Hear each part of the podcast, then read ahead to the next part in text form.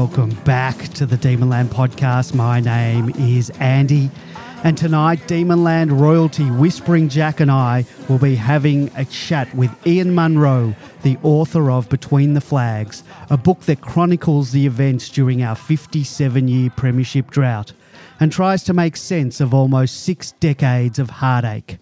Later this week, the Demonland podcast will be previewing our qualifying final clash against the Swans, as well as taking a wider look at the 2022 final series as the D's attempt to defend their crown and go back to back.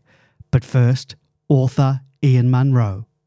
Our guest tonight is a writer with more than 30 years' experience in journalism with the Herald and Weekly Times, writing in The Sun, and Fairfax, writing for The Age. He's a former New York correspondent for The Age and the Sydney Morning Herald and was press secretary to the Premier of Victoria from 1989 to 1992. He's the co author of two crime volumes, Writing on Gravestones and Lives of Crimes, and a contributor to the footy in the 60s. He's a lifelong supporter of the Melbourne Football Club with the psychological scars to prove it. Welcome to the Demonland podcast, Ian Munro. Good to be here. Um, before we start, perhaps uh, you can give us a little bit of background on yourself and perhaps start with how you became a demon. Uh, most of us had no choice in the matter, we were simply born into it. Uh, was that the same with you? That was exactly my story, and I became a demon at a time when it was the easiest task in football. All you had to do was turn up each week and enjoy another victory. And I remember as a kid, look, I went to a state uh, school and primary school. The big thing on Mondays, we were allowed to wear our footy jumpers to school. And I remember one day after a Melbourne defeat, my mother insisting, You're wearing it today. You wear it when they win, you wear it when they lose. I just wasn't used to losing. And we, we almost never lost. As Greg Hobbs says in the book, um, people would barrack against Melbourne hoping they'd lose because they never did. So I had a very easy time um, in primary school. And I thought that would always be the case. Um, what the book is about is that long process of adjustment, what caused Melbourne to fall off the perch in the second half of the 60s and why we stayed down so long. I wanted to explore all of those things that I'd wondered about uh, during adulthood. I can remember so many insults um, I got when I was at work in the 70s and in the 80s. I remember a sneering Essendon supporter at a lunch in 1985 saying, Oh, Melbourne have been in the doldrums for as long as I can remember. And I thought at the time, you've got no idea, mate, how good we were, how dominant we were. But we were terrible. And uh, 85, well, that was the end of the Barassi era. So, yeah, it was a really difficult adjustment uh, if you took your football seriously, um, that period for Melbourne. And that's why I've got such regard for John Northey. And I hope that comes through in the book as well. I describe him as the man who gave the club back its self respect. Um, and that was one of the motives for writing the book. The primary one was to understand what went wrong, but I also wanted to correct a couple of misconceptions of history um, and pay due, pay due regard to John Northey. The issue of history, I'm concerned that Melbourne supporters born, um, any anyone born from 1985 onwards is going to have this. They're going to be told that Hawthorn saved us from merging. And the importance of the merger chapter for me is to demonstrate how hard people fought for our independence, and also to point out that that vote um, is not reliable. There are so many irregularities in the way those numbers were constructed. Uh, I don't want to go into it all here. It's in the book, but I want I would like people to be equipped with a proper understanding of what happened then. Before we go on, we're going to have a bit of a conversation uh, rather than just a, a, a, normal interview. But before we go on, we'll, we'll uh, mention the book uh, that we're going to be talking about. Uh, it's called Between the Flags. Um, uh, we'll we'll mention later where it, where you can get it, but maybe now you can just also just say where where we can find this book. Well, the big news for me is that it's now in the Demon Shop. Um, oh, fantastic! As of last week, which is fantastic. Um, it's also in Readings, uh, the Avenue Bookstore, which is Albert Park, Elsternwick, Richmond. Readings, of course, is all over Melbourne.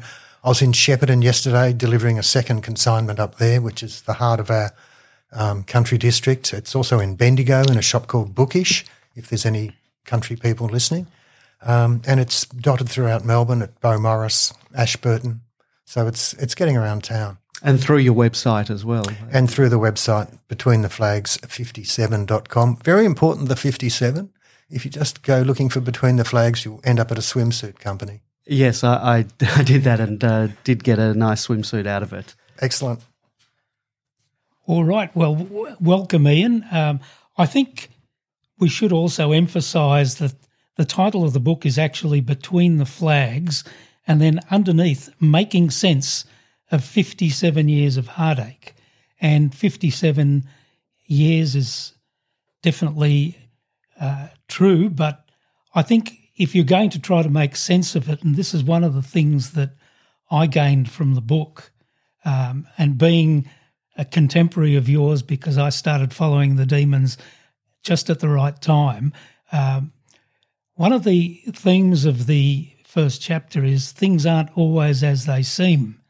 And uh, you start off with this wonderful uh, painting your picture of our two first premierships in the 50s, 55 and 56, and it, it's almost identical. There is a photo um, in one of the newspapers of uh, Noel McMahon, the late Noel McMahon, who recently sadly passed away, um, who was our captain in 55 and 56. And that there's a, this photo of him, and there's a supporter who's having a great time, apparently celebrating a premiership, but things aren't what they seem to be. So mm. perhaps um, why did you choose to start the book with that? I started the book with the photos, really, the idea of being surrounded by this gallery of demons. So, for people who haven't seen the book, my father used to commemorate our premierships by picking out a few um, photographs he particularly liked and getting them from the newspaper offices as a glossy, and they decorated our house. So not only did I get to go to the football every week, to all of those suburban grounds and see all these victories, then I was surrounded for the rest of the year by these images of success. So we had photos from 48, 55, 56, right through. Um, for me, they spoke to it, I guess they capture the era, you know, because they look old. They are, they're a measure of how long we'd been in the dark, all of that. Uh, the fact that football was different then, there's, there's no sponsor um, labels on the Guernseys. Everything's much simpler. There's no football fashion. It's a different world. And I was trying to convey the passage of time by referring back to them. Plus, there was that intriguing story of that supporter who still lives in Windsor. He's still. I spoke to him earlier this year because I had to. I my editor asked me a couple of questions about um, about where he'd been each of those mornings for that grand final, and I had to check with him. Um, it was just an interesting story that this same bloke was captured in the same situation on consecutive years, and then he met Noel McMahon, and Noel actually offered him a run with the Demon, a training run. Um, it's just a funny little story that uh, captured something about the time. I was amazed when I rang him up. I thought he would offer me real insight as to whether supporters had stuck. And of course, later in the book, we we meet Jan Dimmick, who is a real stickler. Um, but I don't know if I should give you the punchline about that fella. All right. Well, you might you might have to read the book, uh, buy the book first, and then read it. But uh, it's it's a fascinating line, and it really, really, to me, it resonates. Um, one of the things that I've always felt about the Melbourne Football Club's downfall is I always believed that it began when Ron Barassi suddenly announced I'm going off to Carlton, or it began when Norm Smith was sacked in 1965, all post the 64 grand final, post that wonderful golden era of six premierships. But it suddenly dawned on me that really this period uh, of 57 years was almost predictable. It was like an experience I had recently I was in the car park of a basketball stadium where my grandson had played, and I was leaving, and I saw this car trying to park next door to me, and I could see this driver um, wasn't going to make it, and it was a car crash waiting to happen. And in some ways, um, Melbourne's success in that 11 year period, so we now go back 68 years, uh, but in that 11 year period, there was an almost inevitability um, that we were going to fall. Um, it wasn't just going to be Barassi leaving or Smith sacking. There was something about the club um, that wasn't keeping pace with the times. So, what do you make of that? Well, that's entirely true. But I think the first thing to understand is in the 50s, there was only one football club had a social club. That was Collingwood. It had been licensed, they'd had a licensed social club since about 1941, which gave them an alternate source of revenue. The next club, I think, to twig to the value of a social club was Hawthorn, who bought land next to the next to the Glenferrie Oval, or bought a couple of properties to start a social club in about 63 or 64. Was instantly profitable. By the end of the 60s, everybody had a social club or was building one, except one club, and that was Melbourne. And the sort of the shorthand version of this story is that the thing that helped us to be so successful, which was the occupation of the MCG and the relationship with the Melbourne Cricket Club, becomes our Achilles heel because we can't do those things those other clubs were able to do. You know, um, St Kilda knew what a drain the St Kilda Cricket Club was on the Saints. So they got out of the Junction Oval and went to Moorabbin, partly to be closer to their supporters, but also to free themselves from having to support cricket, which was not the money maker that football was. We never had that opportunity. And that becomes the thing, or one of the many things that drag us down. You mentioned Barassi going and, and Smith sacking. The other thing that happened in 65 was Richmond came to the MCG. So that took away one of our unique, uh, or one of the things that was unique to us in recruiting players. We were no longer the only club at the G. And Richmond at that time were very aggressive in country recruiting. They there's a telling quote from Graeme Richmond in the book where of the 44 players on Richmond's list, only 12 of them were local boys. The rest of them had been hauled out of the country with um, some form of checkbook recruiting. Right, and and during this period of the 50s, early 60s, you had Melbourne being capable of securing the best players because the Melbourne Cricket Ground was a lure um, all of those things, but we were still very much part of the amateur uh, scene in sport, which went through football, cricket, Olympic Games, tennis, um, perhaps golf was uh, a little bit of an outlier there because it, it was so much connected with America, which yeah. led the way sports followers these days would have no idea of what a controversy professionalism was. Mm. It split the tennis world. I think it probably split golf, but that went much more quickly into professionalism because it was dominated by Americans. But yeah, game, sports like tennis, um, they were divided for years, and the Olympic movement has struggled with the whole concept of professionalism as well. So you're right, there was a huge change, not just in football, but in sport and it put us at a big disadvantage because we couldn't adapt to it. Yep. Um, Hassan I think, was an example in the book. Uh, he could have gone to a number of different clubs and was offered decent money, which in these days uh, you can't even talk about 50 quid or something like that. That's $100. Um, I'm not sure if that was the figure that uh, Hassa was offered, but he, he went to Melbourne essentially for nothing because of the connection with the MCC. And I can remember seeing Hassa interviewed in his first pre season. Uh, he'd just come down from Merbein, and you could, he was such a country boy, uh, you could barely understand what he was saying in the interview.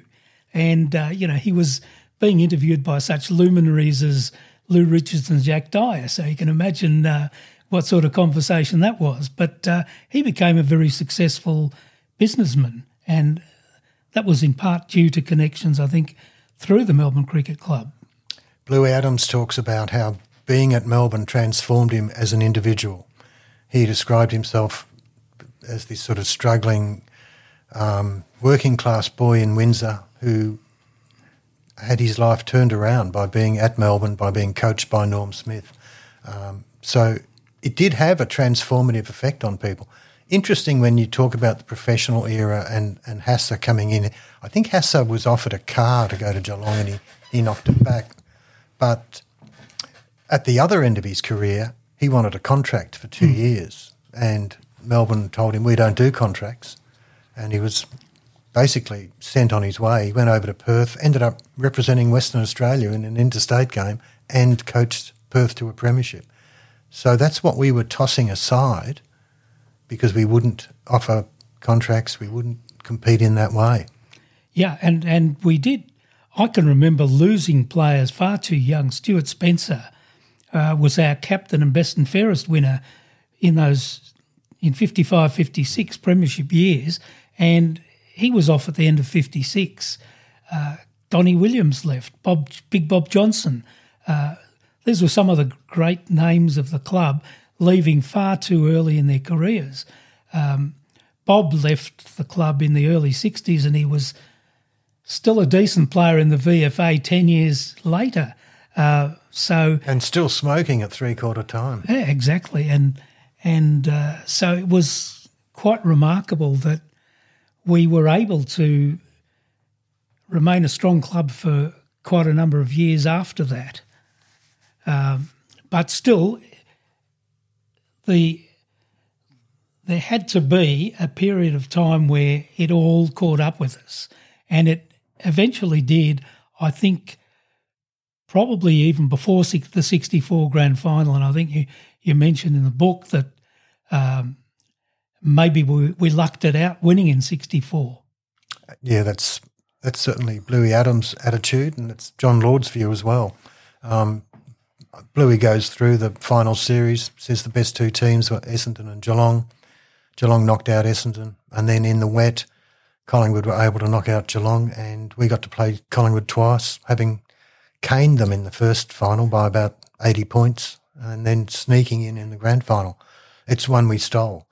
Maybe 1963 was stolen from us when Barassi mm. was rubbed out on the eve of the final series, but yeah, we, we did pinch one there. Yep, and uh, really one of the one of the things that struck me in the book was I think Norm Smith recognised that uh, at the end of '64, and he he was making comments like we really need to do a little bit more if we're going to, to remain strong. So he, he must have realised that we're not uh, recruiting well enough, that there there's something something more that we need. And in effect, for the next few years, things happened on the ground in terms of recruiting that actually worked against us. And I think – in the book, uh, you describe the scenario where we were probably our own worst enemy in that we ended up voting for country zoning. So perhaps we can introduce that subject, which looms very large in the book too. Yeah, that is the big change. I look. One thing I think you can take out of Melbourne's history is that we were so powerful that the rules of recruiting were changed to bring us back to the field. That's what country zoning was about. Not just us. Collingwood and Essendon as well dominated recruiting from country players. If you looked at the 1960 Premiership side, half of it came out of the bush. They were either directly recruited from the country or, like Barassi and Bob Johnson and John Lord, they followed their fathers who'd been country players recruited to Melbourne. Um, so, country zoning was a controversy for about 10 years, and it was essentially an attempt to even up the competition because the power clubs, as Ron Joseph talks in the book, just dominated it. And clubs like North Melbourne, Fitzroy, Footscray, South Melbourne would go out into the country and discover that any decent country kid had already been signed up by Melbourne or Collingwood. So they wanted to make the competition more even, and that's where country zoning comes into it. And it is, in some respects, the most important part of the book, not because it was the biggest factor in bringing Melbourne down, but because I think it's been underestimated. And if you talk to anyone of the time, they'll say the problem with country zoning is the zones were supposed to rotate and they didn't. And that is true. But I think if you read the chapter on, or the chapters on that, I think you'll see that the way the zones were assigned in the first place suggests they weren't assigned at random. at least not totally, and that there was some contrivance arranged at it. The fact that the best zones went to either the poorest clubs or to Carlton, which was the club organising the whole thing and driving it throughout.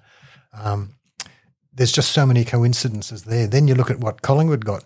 Unlike Melbourne, Collingwood hadn't fallen off the perch in 1967 when they brought this in. They were still playing grand finals and they were given the absolute worst zone and most difficult to administer of the lot in the Western Border League. Uh, so, yeah, I think it's it raises a lot of questions the way those zones are assigned. And then you see this flood of talent go into Hawthorn, like Leigh Matthews, Peter Knights, Kelvin Moore, Chris Mew. It just transforms Hawthorn. They go from a confirmed cellar dweller to a powerhouse, and Footscray as well, who had been winning four games a year for about three years. Within three or four years, they've had people like Bernie Quinlan, Barry Round, Ian Salmon go straight in from the bush, from their country zone in um, the Latrobe Valley, and they're knocking on the door of the finals. They don't actually make it. Um, they don't ever have the money or the stability or the, or the continuity of coaching that Hawthorn had but they still they still gain enormously. Essendon struggle for years under it until they get that platoon of people like Tim Watson, Merv Neagle, Shane Heard, all come out of the Wimmera at the same time. Within five years, they're back in the finals and competing for premierships.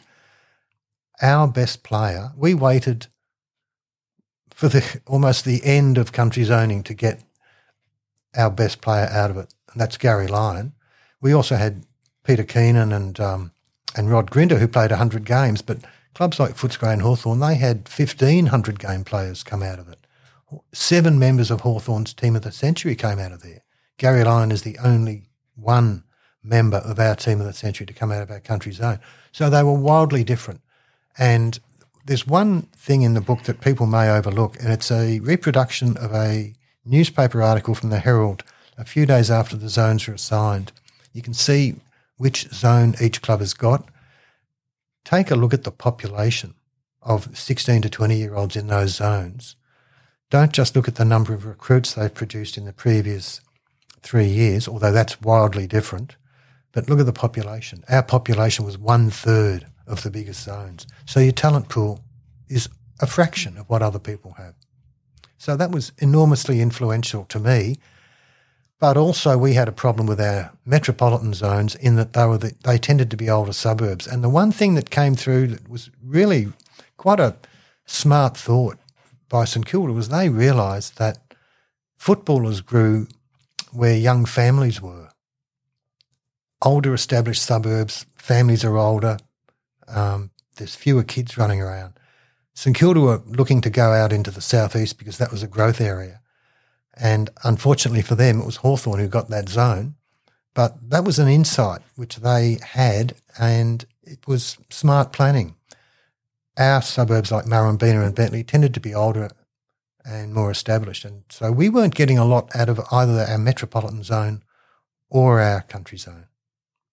That's right. And, and um, I do recall that at one point in time in the early 70s, our metropolitan zone was expanded to take in the city of Chelsea. Yep. And that was virtually one or two years after Hawthorn had recruited Leigh Matthews and his brother Kelvin and um, and Mike Moncrieff, under goal kicker, I think, at Hawthorn. Yep. Uh, these guys, we were we were pretty stiff. Uh, these guys all went to Hawthorn, and then a year or two later, we get their zone, and it took probably almost ten years to produce Gerard Healy. Um, we got David Neitz eventually too out of that yeah. Edith Vale Aspendale area. But yeah, that's right. It was bad timing. But what happened was that part of Hawthorn's zone, in the first instance, should have been included in the um, in the metropolitan area. And after five years of country zoning, that was soaked up. And that's why we were pushed a little further south. They lost a little bit of the Mornington Peninsula and they were given a large chunk of footscray zone in West Gippsland as compensation. So they won at both ends. Yeah, well, I mean, I, I think there there is an element there of perhaps uh, not being quite honest when we were told at the beginning of country zoning that there was going to be a rotation after five years, and that you know if you miss out the first time, then you might get a strong zone the next time.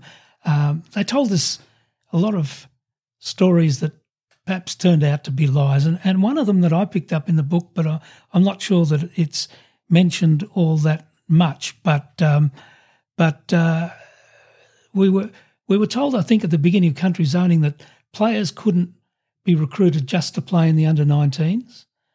Uh, and then a few years later, there were plenty of country players playing in the under 19s.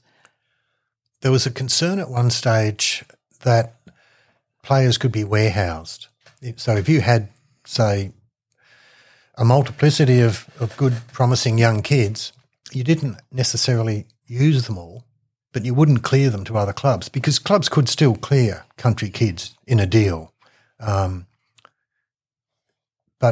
I remember seeing some articles complaining about Carlton warehousing kids in Bendigo, and they wouldn't clear any of them, but they weren't playing them either. So at some point in the 70s, and it's not clear, I think it's around 76, 77, the concept of junior lists was introduced, and you had to nominate the kids you wanted. And if a if a young player was not on that junior list, they were fair game. And that's how Alastair Clarkson, who come, came from Kaniva, which was in Essendon zone, ended up at North Melbourne. And I think it's how Craig Sholl ended up going to North Melbourne as well. And it's how Adrian Gleeson ended up going to Carlton when he was zoned to Fitzroy. Um, Gleeson was on Fitzroy's junior list. They couldn't convince him to come down to play. He wanted to finish high school before he came to Melbourne. So they dropped him off the list and Carlton swooped. We tried to swoop as well. Um, Melbourne and Geelong both approached him, but eventually it was um, Carlton who snared him. So that was one of the. Country zoning was constantly changing. And the other thing is, there are always changes at the margin because populations in the country would, would shift. Towns would come on hard times, their footy team would merge or they'd move into another league. So there were changes, and sometimes entire leagues merged. So there were changes at the margin, um, and the system did change a little bit over time. But it, as you say, it never functioned as it was supposed to. Mm, and Essendon supporters would be really feeling bad now. They they missed out on Clarkson before his career started, exactly, and they've just missed out on him as a coach. So so um, well. There might have been a central sentimental pull if they'd actually had him on their junior list yeah, back then. Precisely. All right. So we get then on into the 70s and we've still got country zoning. Um, but there are other things at work at Melbourne where we're really not performing well as a club. We've got coaches coming and going. Um, Ian Ridley looked very promising as a coach at the beginning and had a lot of support, and he didn't last. Um, we had a foray into recruiting players from interstate with, well, we, we had Graham Malloy, who I I thought he was a terrific footballer, uh, recruited in the late '60s, and then there was gentleman Jim Tilbrook, um, who you know was a bit of a messiah, and I, I think that was one of the complexes that Melbourne had. We were always looking for another Ron Barassi, another messiah to come and lift the club. Um, because initially, when we dropped down at in the mid 60s, we, we were all thinking, well, it's going to be short term. You know, somebody will come along and lift us again, but it never never happened. I thought it'd take two years, but then I was a kid. I didn't have a clue. Well, that's um, Tilbrook. Yeah, the the impact of Tilbrook, according to Dick Seddon, was more significant than the fact that we recruited a fellow who wasn't the player we needed him to be. It also discouraged the MCC from supporting any further recruiting of that sort. Um, they just wouldn't um, write the checks. So that's that's a an enduring impact of the um, the fact that Jim. Look, the thing is too, he had a crook back, as I understand it. He had to stand out for several months, even when he first arrived. I did see him rescue us at the Arden Street Oval in his first year. Two mighty punts. He was a magnificent kick, mm. but he just couldn't get the ball enough. And um, someone told me that Jim said to said to them, the problem for Melbourne is I only ever played three good games in my life, and Melbourne were there to see every one of them. Mm-hmm. Well, he, he, he did play in about six premierships with Sturt. Yeah, exactly. It was probably past his prime when he, when, when we took him, actually. But uh, and then we went on to um, Bobby Skilton era and came within a, as Rex Hunt would say, a fifteenth of making the finals, and only to miss out that fateful day at Collingwood. We're all watching us beat Collingwood, and then the Collingwood fans are laughing at us because we were relying on Carlton to beat Footscray, and they drew. Mm, that's right. But on the other hand, that defeat confirmed Collingwood as the wooden spooner for the first time in their history. So that was my compensation. They were laughing at us. I was laughing at them. Hmm. Well, there you go. And uh, the following couple of years weren't too bright for the club after almost making it. No, we well, Bobby Skilton's next year was just didn't live up to expectations, and then we we took a turn to an experiment with someone off the committee and Dennis Jones. It was a disaster. Look, the club had no direction throughout that period. Um, Stephen Smith says he doesn't know what the club thought they were doing when they appointed Dennis Jones as uh, as coach. It was a disaster. It was probably as bleak, maybe not quite as bleak as the the most recent difficult period we've been through. I think one of the most important things in the book is the the thing or the comments Todd Viney makes regarding what we did when Mark Neeld was sacked. He he said the footy people looked at one another and said, We cannot go on just sacking coaches. And they had to get much more fundamental in how they approached a rebuild. And in a way, you know, what we were doing with the Bailey Neeld period is just what you were talking about in the 70s. But we didn't ever have that process of sitting down and working out, as Todd said, what do you want as a club? What do you want us to be?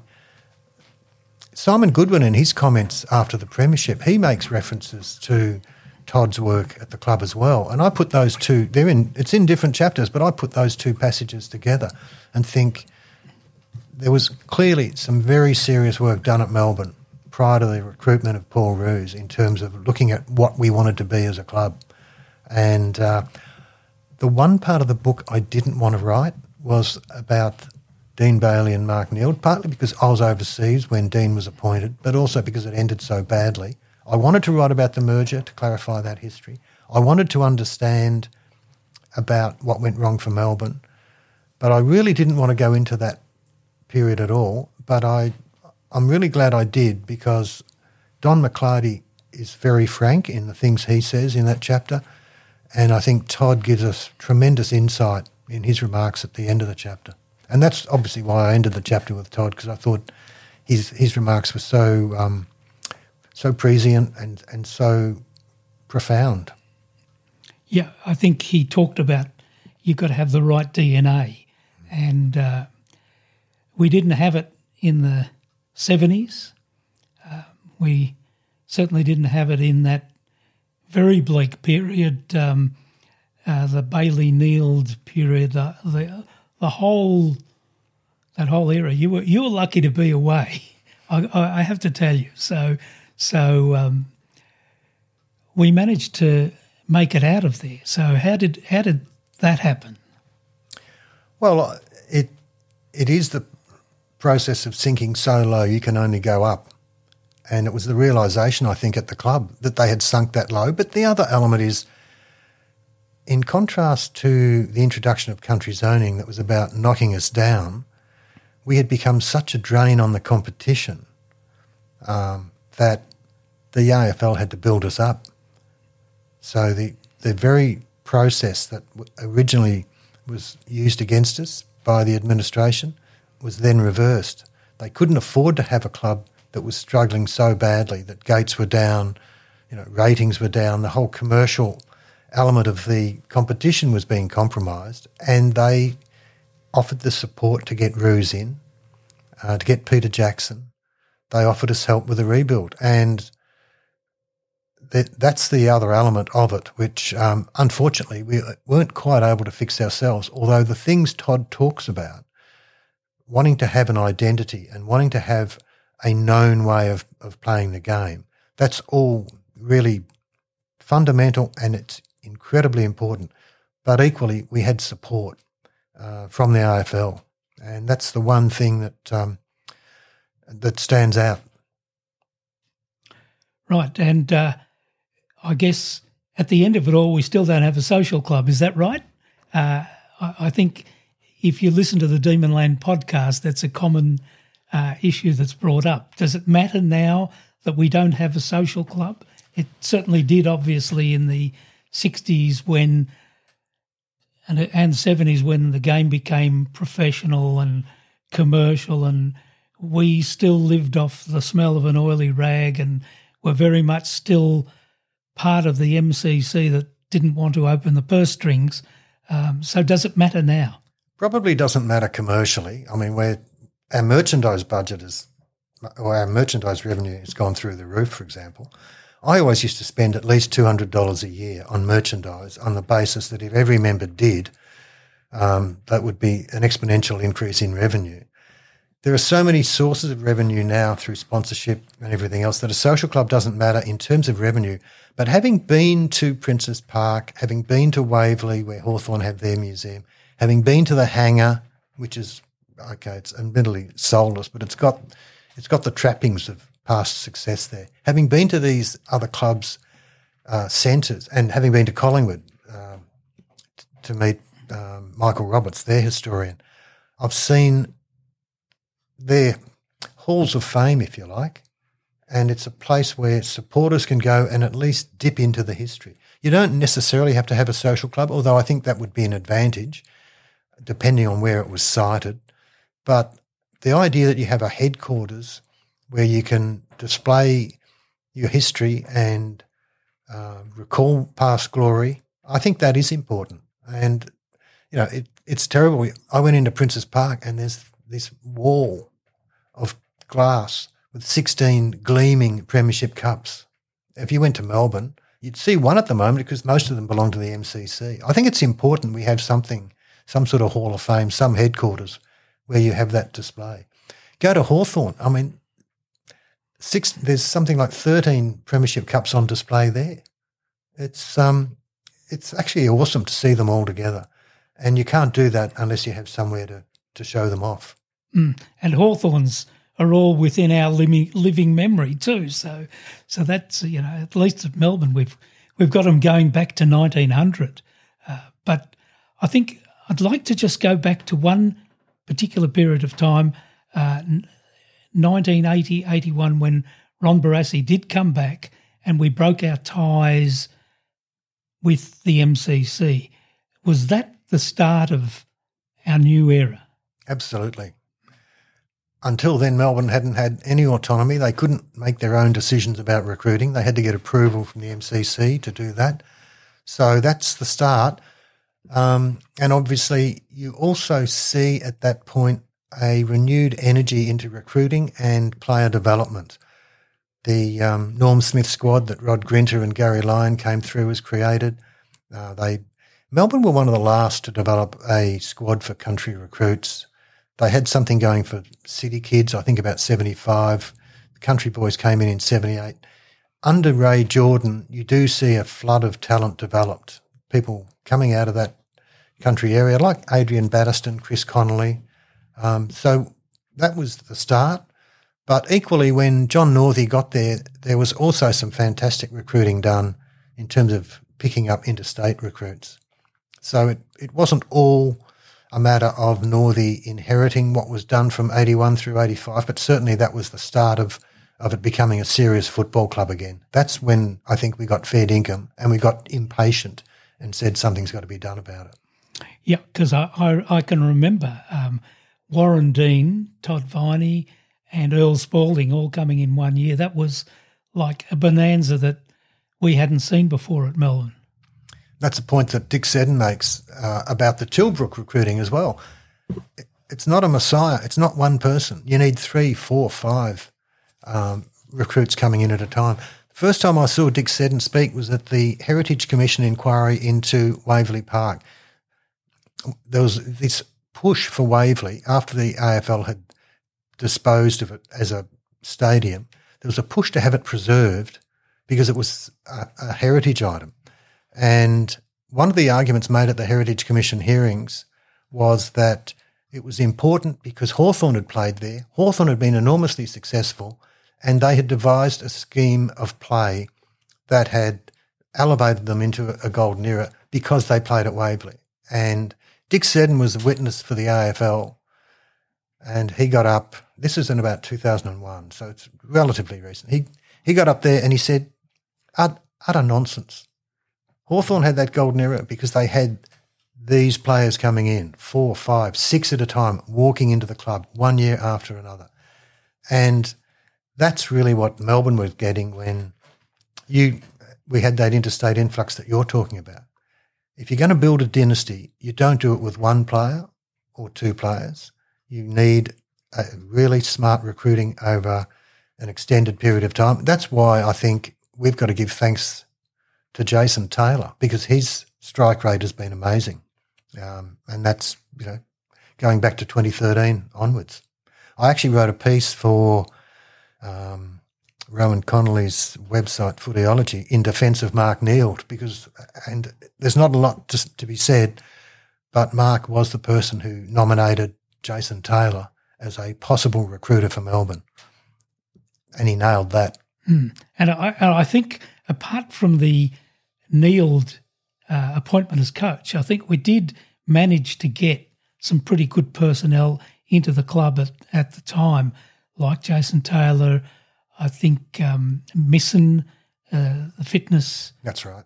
Um, for, and, and there were others who came in. I mean, Todd Viney arrived at around that time as well. So we did have an influx of people who helped us through the ensuing years, um, the transition from Paul Roos to uh, Simon Goodwin and on to our ultimate first achievement after 57 years, an unbelievable premiership, which I still can't get over that evening sitting at home in isolation um, watching that magnificent game. It wasn't the least bit how I expected it to be, uh, partly because we were in lockdown. But um, I don't think anyone's won a flag like that before. You know, people talk about Carlton coming from seven goals down in 1970 and, and sneaking over the line, but we've come from three goals down and, and just romped home by a record margin for the club. It was an astounding result, just wonderful. How many times have you watched the replay? Uh, not that often, actually. Um, probably half a dozen. I think there are people who have who would outdo me by a long stretch. Some people tell me they watch it after every defeat. So this year that I've been watching it, I've watched it half a dozen times just to cheer themselves up, let alone those times they watch it for the fun of it. But yeah, I've only seen it half a dozen times. I have kind of moved on and I'm looking for the next one. Yes, I think it's due. Uh, another month's time uh, may may bring it, but I, I did have a, I've got this personal thing on Christmas Day, December the 25th last year, which was exactly three months to the day after that great victory. It was the first time I actually watched the replay in its fullness. Uh, and it was up on the Gold Coast, and I invited a few of my mates along, and we, at, ex- at the exact moment uh, in time, three months later, you know, we had our party pies and sausage rolls and a few drinks and celebrated um, once again the, in the true way it should with a whole lot of Melbourne supporters around you. What's your favourite moment? The, the bounce of the first ball, and it lasted for about two and a half hours. Okay. My favourite bit is that goal of Petracca's, but the in the uh, third quarter. But the favourite bit of it is the block that Kozzy Pickett puts on Josh Dunkley and basically upends him. And it just wins that fraction of time uh, for Petracca. So there's that. And competing with that is that moment when Gus, having kicked a goal at one end, makes a spoil in a marking contest at the other and ends up flat on his back and winded. Uh, those those moments just stay in the memory. Yeah, and like like the moment in which we kicked three goals because that was a mere moment. Yeah, it was. It's amazing. Mm. Uh, Andy, have you got anything to say about that moment?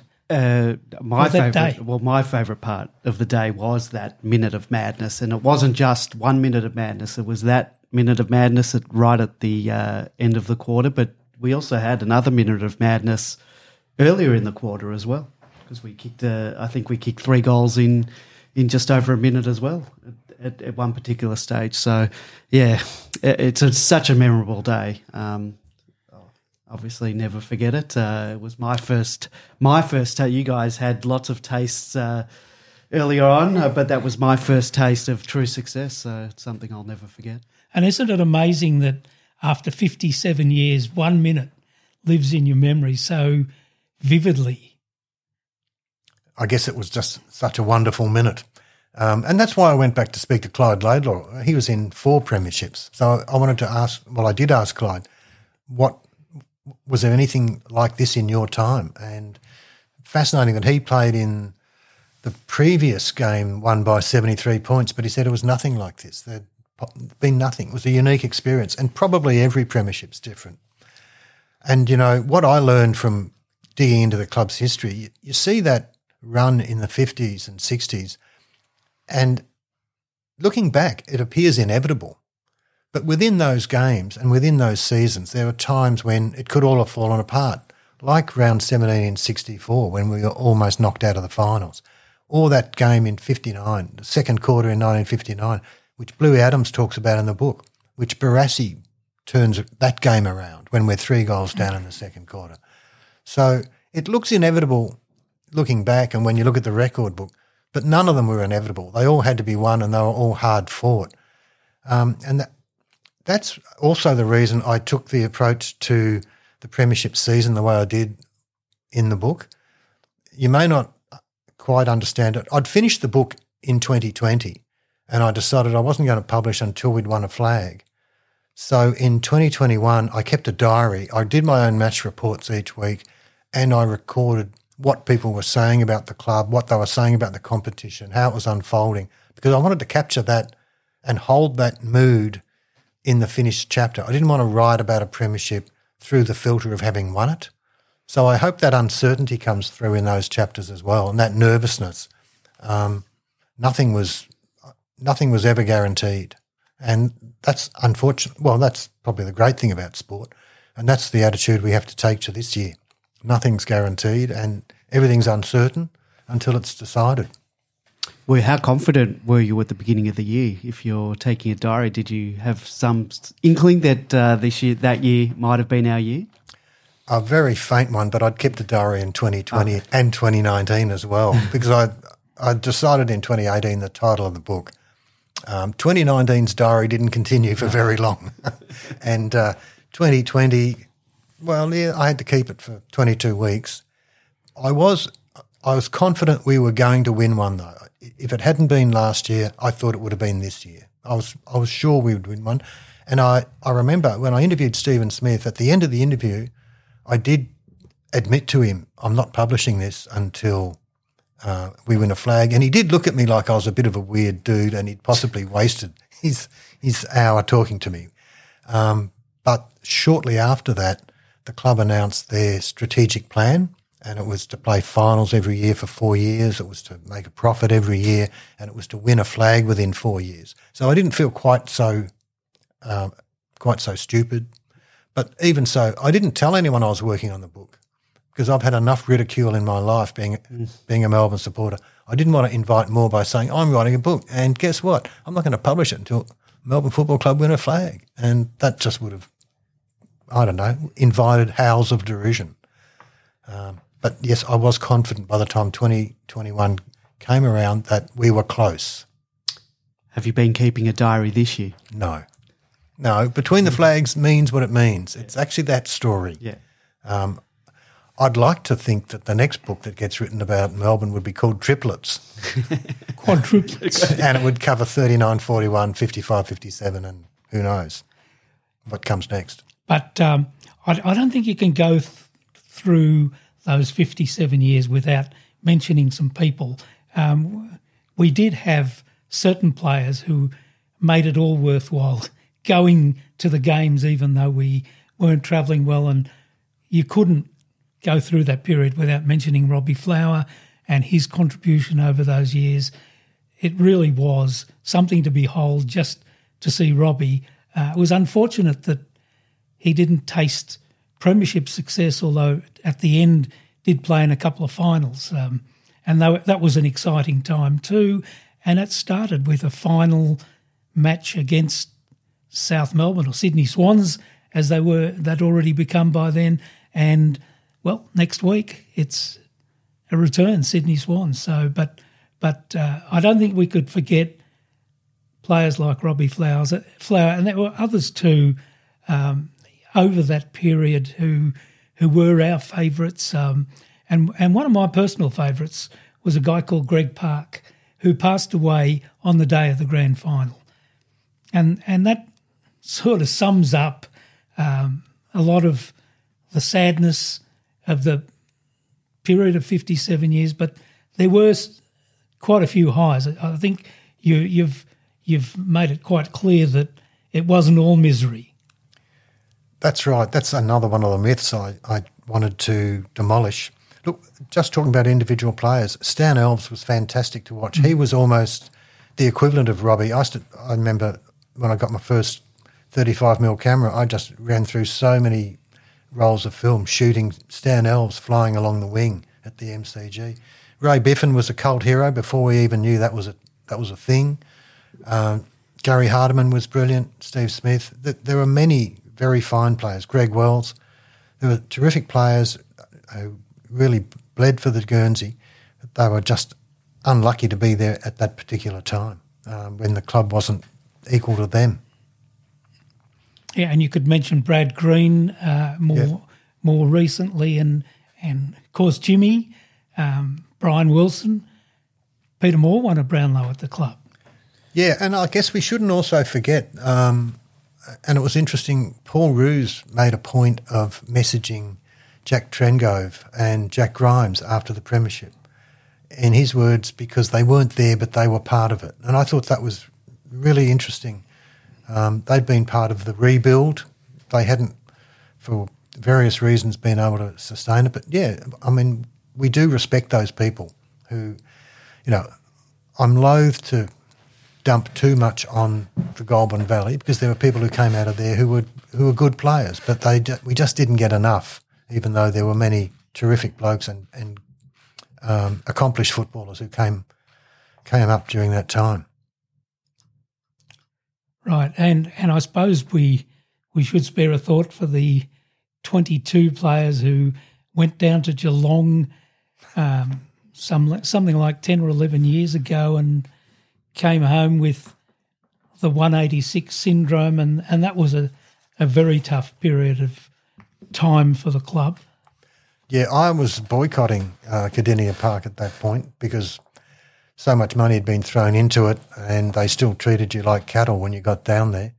Um, so I watched that game on on television, and somehow the TV remained intact. Um, that was just a terrible day. Um, the only thing comparable was that day in the 70s when Fitzroy did something very similar to us. Uh, well, that was the low point, and uh, in a way, that's when things they don't quite start to turn around because we lose Dean Bailey after that. Um, but yeah, I don't know. What do you say about it? Yeah, well, I'm, I'm still boycotting uh, Geelong at the moment, and in fact, my last visit to Geelong was the day we played or were due to play, I think what, whatever it was, an Ansett Cup or or whatever cup it was. And I turned up to the ground and I knew there was something wrong when I found a parking spot right outside the ground.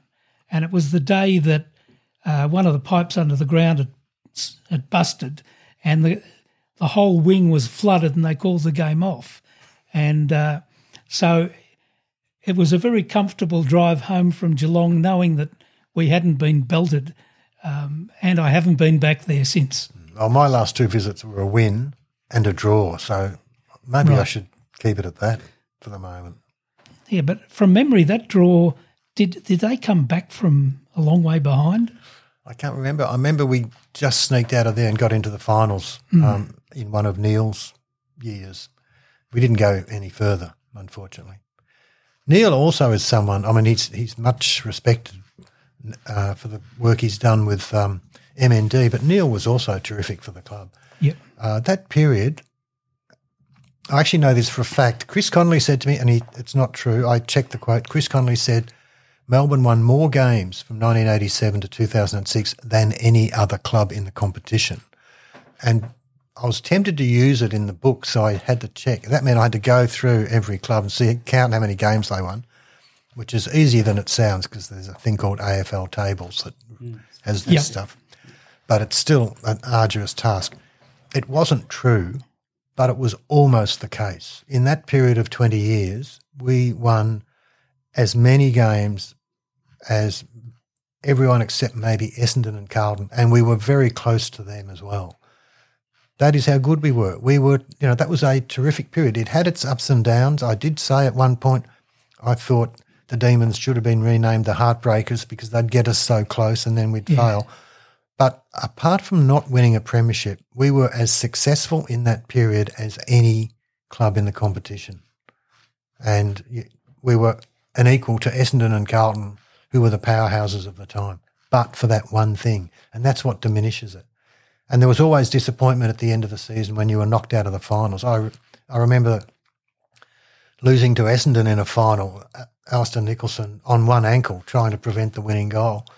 Um, you know, these, these years ended badly, and that's the 57 years of heartache. But within it, there was real achievement and there was excitement and an emotional roller coaster. Speaking of uh, heartbreak, um, there was uh, your book might have only been 23 years. Um, we got into the finals finally after 23 years in 1987. Uh, missed, you know, missed the grand final by the smallest of margins. Um, what, what are your memories about uh, sort of 1987, then getting into the grand final in 88 and being blown away? I didn't cry after the grand final last year. A lot of people have admitted to weeping. The closest I've been to weeping was at the Western Oval in 1987 when we made the finals, when it was finally clear we'd, we'd, we'd beaten Footscray moderately comfortably, and then the news came through about the other game, and I got a bit teary then. That was just such a big day. And then to go out the next week take on North Melbourne, who were a powerhouse. They'd been winning flags um, in, in the mid to late 70s. I think they played in five consecutive grand finals. They had a real name. And at the end of the game, some North Melbourne official described it as the most embarrassing day of his life. It was fantastic. I remember half time um, in that game, we were six goals in front. We ended up winning it, I think, by 21 goals. 118 points. Okay, 20 goals. Um, and that was our first final. It was unbelievable. And then the next week, we go up against Sydney, and I, I can't remember the, the banner was something about the Battle of, uh, or Tale of Two Cities or something like that. And then to flog them by 10 or 11 goals. Um, and I mentioned in the book, you know, there's a moment when Gerard Healy's lining up for goal, and I called out, "If you miss this, we'll let you come back." And someone said, "We don't, we don't have him back." um, it was great to stop his run. I, I must admit, I think if he'd stayed, we might have won that elusive flag because he was a terrific player. Didn't win a flag with Sydney, might have won one with us if he'd stuck around. But 87, I don't see that as a missed opportunity. At the end of that game, Robbie Flower had a broken collarbone, Brian Wilson had a broken collarbone, and Hawthorn, for all their um, celebration at the end of that game, they were destroyed the next week by Carlton. Um, I know Melbourne supporters like to say the momentum would have carried us through, and maybe it would have. Maybe John Northey could have worked some magic, but given the the injuries we had at the end of that game, I find it hard to really sustain the thought that we were going to win the flag. The one that went missing is either 1990 or 94. Um, although Russell Robertson is 98, is the one that tortures him. Um, but yeah, in there, there, there should have been a premiership in there. We were just disadvantaged in a lot of different ways. The Junction Oval was a problem. You know, the facilities were appalling. Um, you know, Stephen Newport is there as a coach and a ball of maggots falls out of the ceiling and lands on his computer. Um, Craig Cameron, first thing he had to do every day was clean the possum droppings off his desk when he got in. Uh, the place was a pit. Shouldn't have been allowed to exist. Should have been completely gutted and rebuilt. Um, and as the players say, it was not a place where you wanted to stick around. I mean, it wasn't until I think pre-season, either 2020 or 2021, that we were actually training on a full size MCG size ground. Well, there's that too. Look, oh, there's so many things you can talk about. One of the one of the th- this is completely off to the side, but I'm going to chuck it in there. In the chapter about the merger, I I do try to be very fair to Ian Ridley because I think he understood the problems the club had, and he was trying to make a quantum leap into the present. Normally, you make a quantum leap into the future, but Melbourne was so far behind the eight ball. He was trying to get us a quantum leap into the present. But if he'd taken us to Glenferrie, how long would you have stayed there? That was not a viable long term training base. Um, and we see that in the fact we've rebuilt Gosch's Paddock um, and reconfigured that. Not only were we not training on an MCG sized ground, we were training at Elsternwick Park one pre season. When I interviewed Neil uh, for the Demon magazine in 98, we were at Caulfield Grammar. We were all over the place. You never knew where our pre season was going to be. Well, that suited me fine because my office was in Glen Huntly Road, Elsternwick, and I could uh, drop down after work to watch uh, either um, the boys at Elsternwick Park or at Caulfield Grammar, which was probably less than a kilometre away. I'm glad it worked out for you, Jack. It, it did, uh, but I can remember one day at Elsternwick Park, the news came through that um, David Schwarz had injured his knee at Lavington on the weekend before. It took took a couple of days for the news to get out, I think, but uh, I can recall sitting at Elsternwick Park and saying, "Where's David Schwarz?" And um, you know, the bad news was disclosed. So it's not these those days were not like today because you can read it on Demonland before it happens. Hmm. The, ne- the news of Schwarter's first knee, I think, took about three days to be confirmed. Hmm. Um, the, the third one, or the second one we all saw, those of us who were at the hmm. ground. The third one was pretty much immediate as well. But the first one, yeah, it took several days to learn what was happening.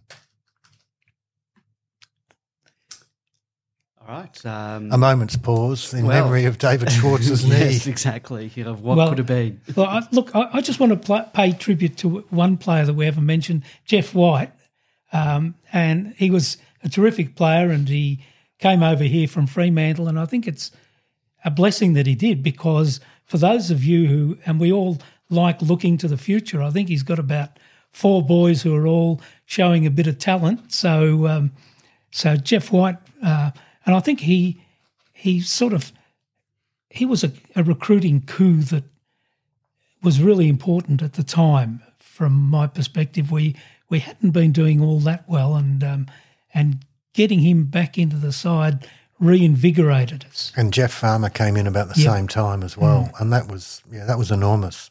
That, that I don't bet on football because I find it uh, costs me too much emotionally. Um, so why why burn money as well? But the one time I wanted to bet on football was after the '97 season. You could see in those last few games we were building into something, and that was the year to put a lot of money on Melbourne to make the finals the next year. And I think we went from 14th to fourth and that was Jeff White. It was Jeff Farmer coming in, uh, and it was real excitement. Thank you for your time today, Ian. We really appreciate it. Uh, your book is called Between the Flags. Could you please tell all of our listeners again uh, where they can find it? Sure. Well, it's at the Demon Shop. It's at Readings, the Avenue Bookstore, Beaumaris Books, News Extra Ashburton, Collins Booksellers in Shepparton, Bookish in Bendigo, and I think that's. Have I done the lot? I reckon that's the lot. Yeah, I think so. And uh, Between the Flags 57 uh, dot com, is it? Yeah, for those who are in more interstate or uh, areas of the country, they can't get to a bookshop. It's at between the flags 57.com.au. Excellent. Well, thank you again for your time, Ian. We really do appreciate it. And uh, go Demons. Yeah, go Absolutely. D's. Go D's.